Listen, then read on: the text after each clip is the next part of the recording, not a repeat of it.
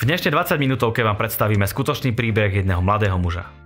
Prakticky od detstva zažíval jednu ťažkú ranu za druhou a musel sa vysporiadať s množstvom nepriaznivých situácií. Či už s rozvodom rodičov, s odmietnutím alebo s úmrtím matky.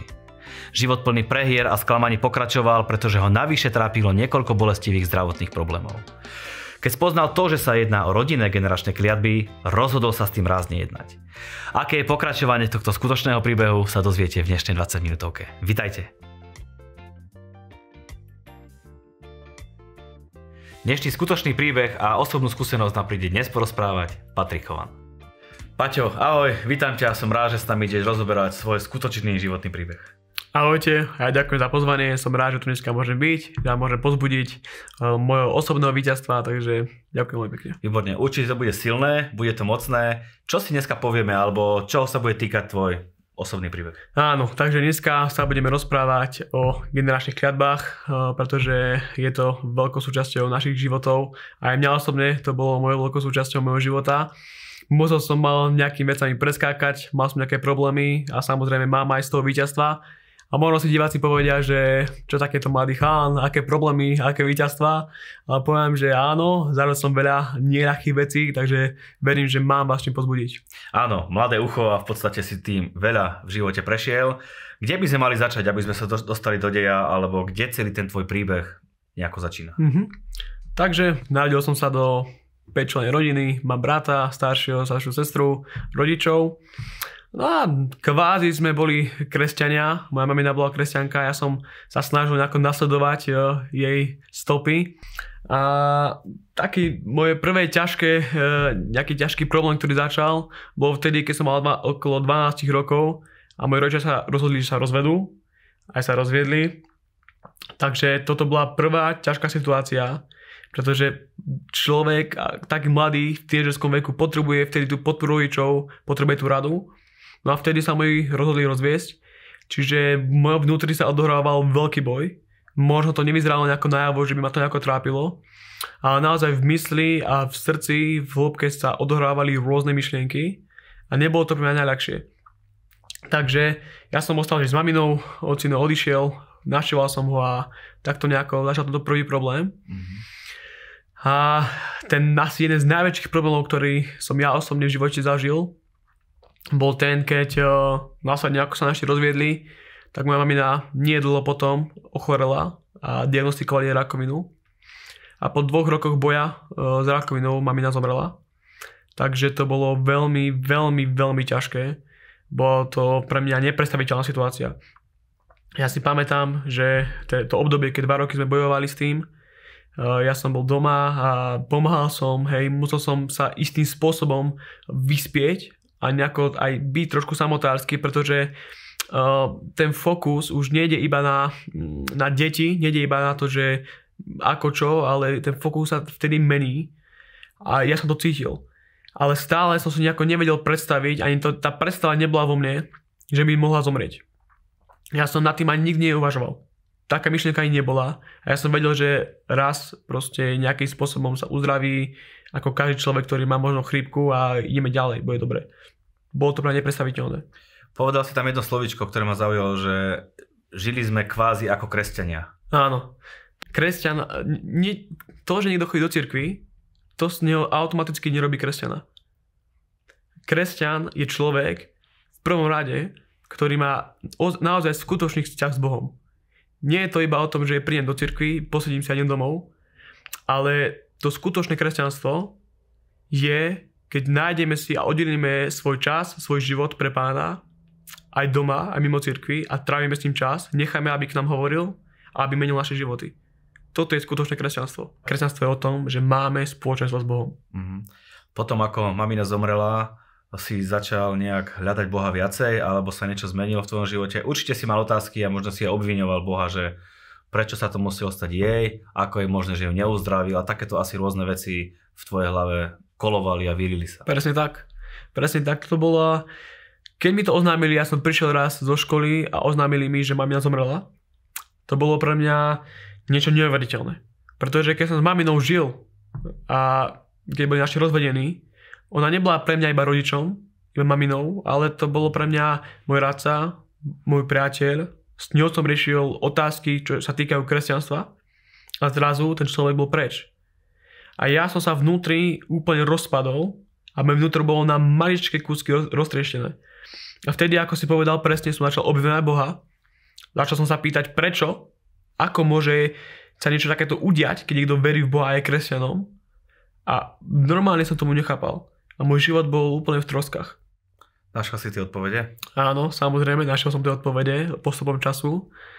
A pýtal som sa tieto otázky a začal som si v sebe tak klásť rôzne otázky, ktoré sa týkajú existencie. Lebo presne ako som povedal, chodil som do cirkvi, ale nemal som vzťah s Bohom. Nepoznal som Boha, nepoznal som, aký je. A ani nevedel som, čo má pre môj život naplánované.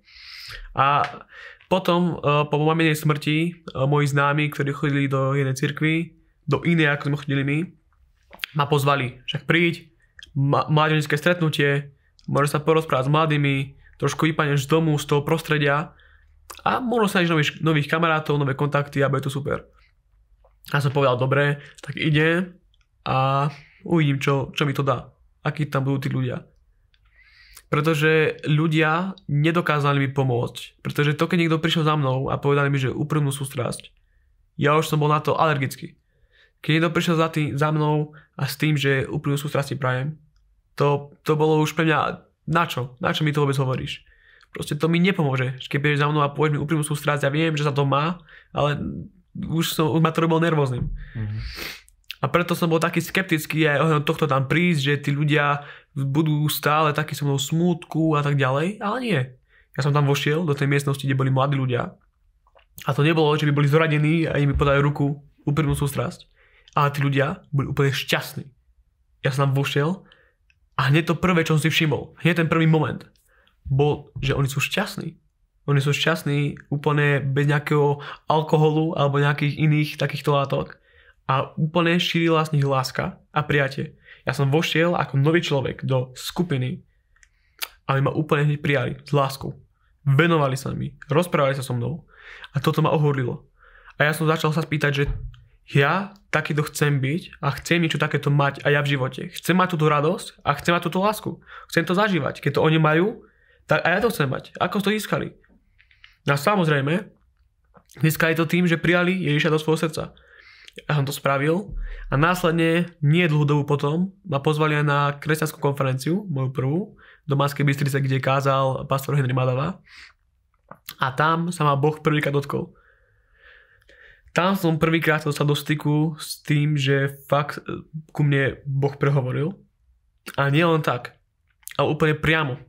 Doteraz, dodnes si pamätám tie slova a tie slova zneli tak, že neboj sa, ani sa neobávaj, ja som s tebou, nie si sám. A toto sa ma tak dotklo. To bolo ako keď idete zapáliť batru, dáte tam ten benzín a už potom iba chytíte tú zápalku a to tam hodíte. Po mne to tak začalo vreť. Úplne sa rozhorúčil ten oheň a ja som vedel, že Boh ma nepodmienečne miluje a je so mnou. Takže toto bolo moje prvé stretnutie s Bohom.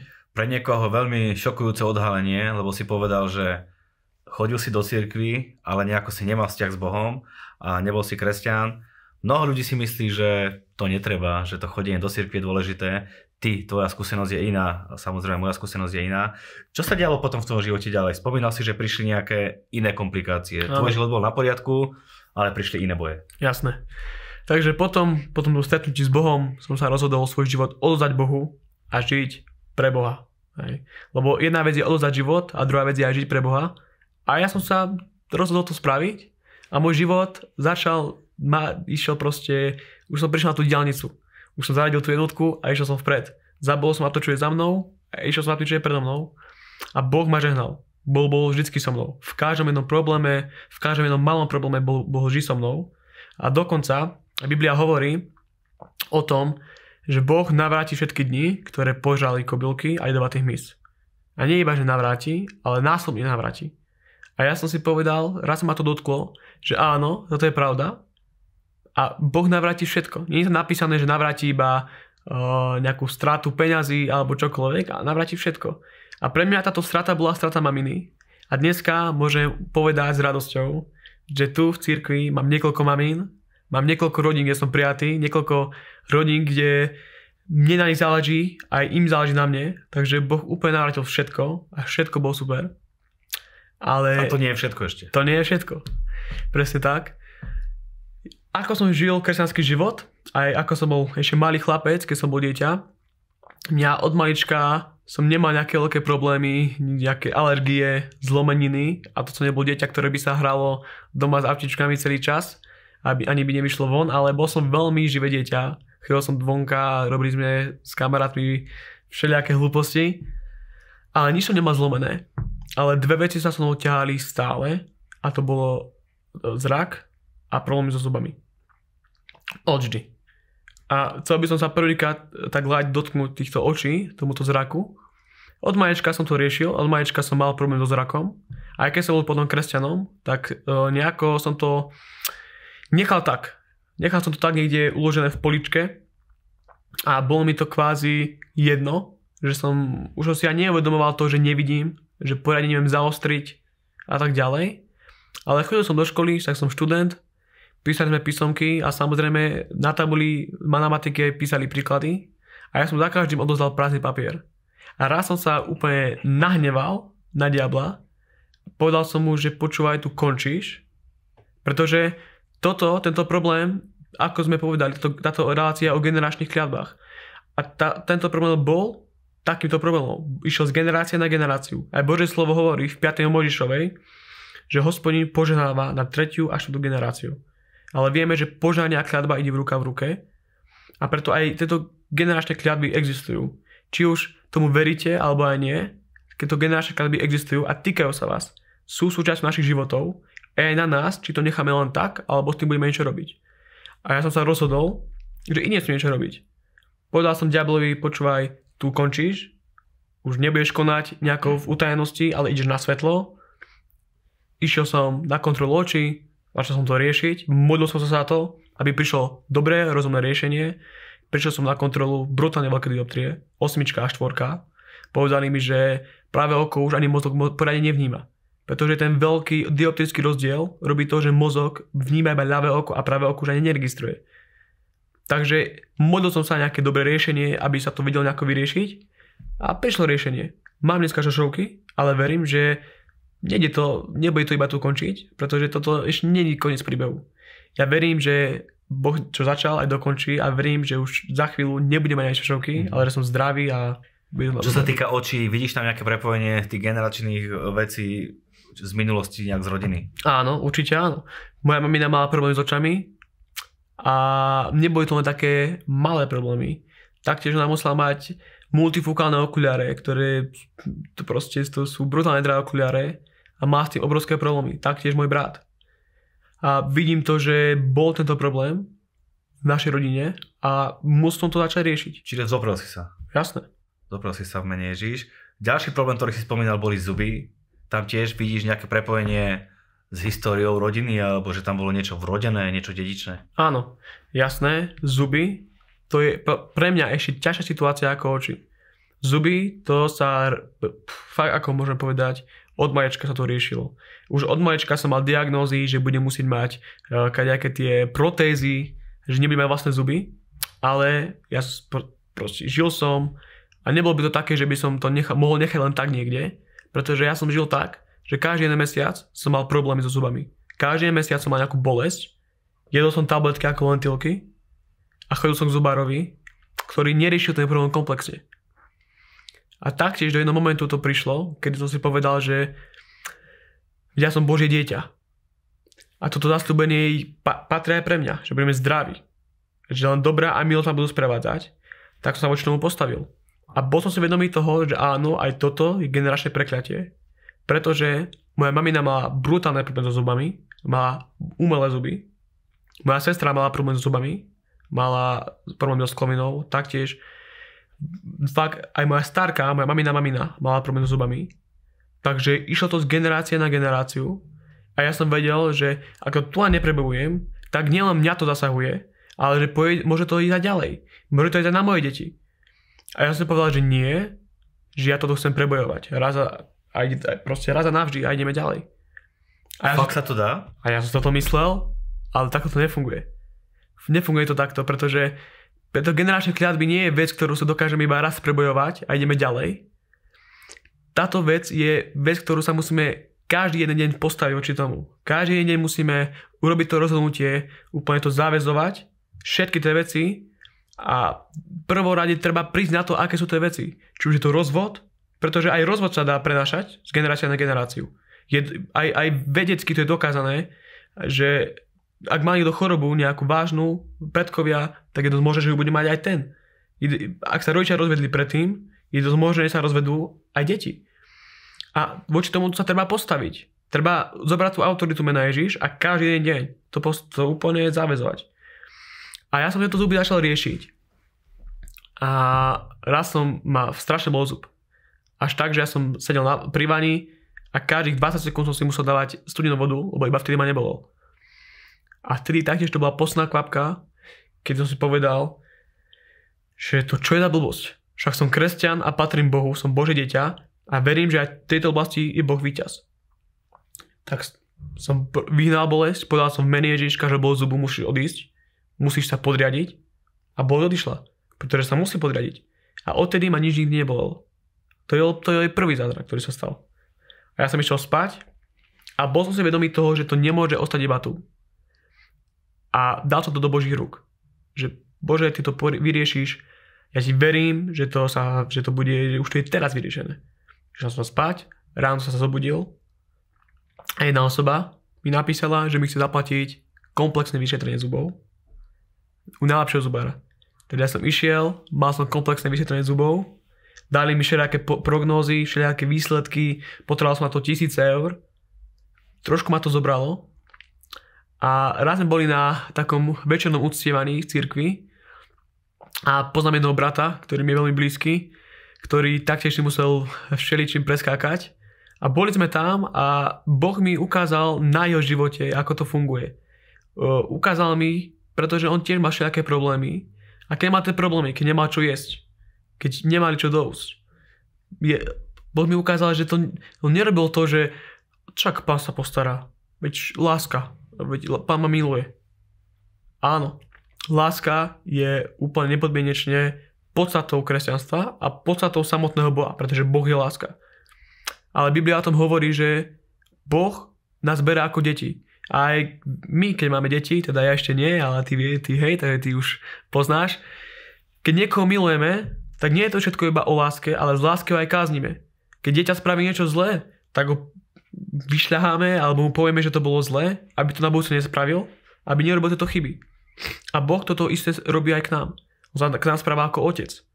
Takže keď spravíme niečo zlé alebo niečo nie je v poriadku, tak nám to povie a tak je Boh. Nie je to všetko iba o láske, ale niekedy, aj vtedy mi to Pán ukázal, že postav sa na nohy, posunie sa v Bohu a rob s tým niečo. A presne mi ukázal jeden príbeh v Biblii, ktorý hovorí o kráľovi Davidovi, ktorý prišiel do jeho mesta, ktorému kráľoval a bol celé spálené. Zobrali mu manželku, zobrali mu deti a všetky deti, všetky manželky, nie iba jeho. A ja si to neviem predstaviť. Všetko spálené, celá rodina preč a je napísané, že všetci muži plakali. A je napísané dokonca, že tak plakali, že ho aj nemá dali plakať. Ale potom je napísané, že Dávid čo spravil? Posilnil sa v Pánovi. Išiel. To ma tak zarazilo, že čo znamená sa posilniť v Bohu? Čo to znamená? A vtedy som si uvedomil, že posilniť sa v Bohu znamená to, že prísť pred Boha a povedať mu to, ako to je. Boh neočakáva o tom, že ak je nejaký problém, že budeme sa hrať na nejaké divadlo, ale že mu to zo srdca povieme tak, ako to je. A je napísané, že Boh povedal Davidovi, že choď a zoberieš naspäť všetko, čo nepriateľ zobral. A dokonca išiel, zobral to naspäť aj s korisťou. Takže ja som začal sa na to modliť a povedal som, áno, diabol, tu končíš. Skončíš s mojimi zubami, už tu nebudeš operovať. Ale teraz ti prekazujem odísť a povolal som požehnanie a povolal som zdravie do mojich zubov. A nebolo to iba raz. Každý jeden deň toto treba spraviť. Každý jeden deň treba povolať toto zdravie a požehnanie, ktoré máme. A ja som začal robiť a áno, začal som to riešiť. Ten krok viery bol v tom, že som to vôbec začal riešiť, pretože zubári boli pre mňa úplný strach. To bolo pre mňa panický strach.